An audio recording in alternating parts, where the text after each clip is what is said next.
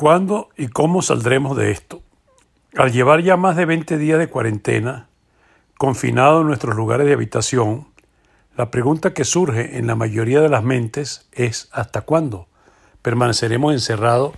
y qué país encontraremos? Al día de hoy, la respuesta a ambos interrogantes no es fácil de dilucidar, ya que lo único que tendremos por cierto es que se indicó como fecha probable del término oficial de esta cuarentena el próximo 13 de abril. ¿Por qué consideramos que el desenlace no está claro? Por un lado, no tenemos aún certezas del monto real de infectados y tampoco de la propagación de la enfermedad y de su potencial morbilidad. Estimaciones probabilísticas basadas en lo ocurrido en otros países del mundo podrían hacer suponer que estaríamos por entrar en una espiral ascendente de contagio, ya que la cuarentena pareciera no haber sido integral, sobre todo en zonas densamente pobladas, en las que la mayoría de la gente no pareciera acatar el distanciamiento social. Por el otro, hay factores como la escasez de combustible en toda la República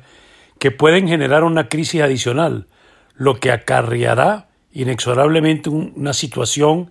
cada vez más complicada en el suministro de alimentos y, por consiguiente, una tensión social creciente que puede desencadenarse creando situaciones de alta peligrosidad. Unido a esto, están ocurriendo fallas en servicios fundamentales como la electricidad, el agua, el transporte, el Internet y las comunicaciones en general. A todas estas hay que sumar también la crisis política, que pareciera no encontrar soluciones pacíficas y racionales que permiten que entre al país la tan indispensable ayuda humanitaria y sanitaria, además de recursos económicos y financieros necesarios para sentar las bases de la recuperación progresiva de la nación. Los que no permiten que se logre una solución que facilite la instalación de un gobierno amplio de emergencia nacional están actuando de manera irresponsable y añadiríamos criminal al dejar que el transcurso del tiempo agrave de manera exponencial las ya dramáticas condiciones actuales. No hay solución a la crisis sin apoyo internacional y este no se materializará mientras se mantenga el status quo actual, por lo que está en manos del régimen dejar de lado las consignas patrioteras y entender que la propuesta de cómo sería aceptable una fórmula de transición política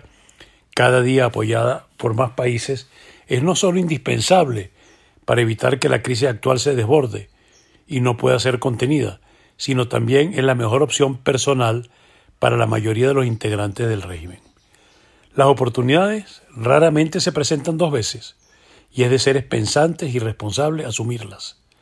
para permitir que el futuro fluya sin exclusiones y se inicie el proceso de reconstrucción nacional.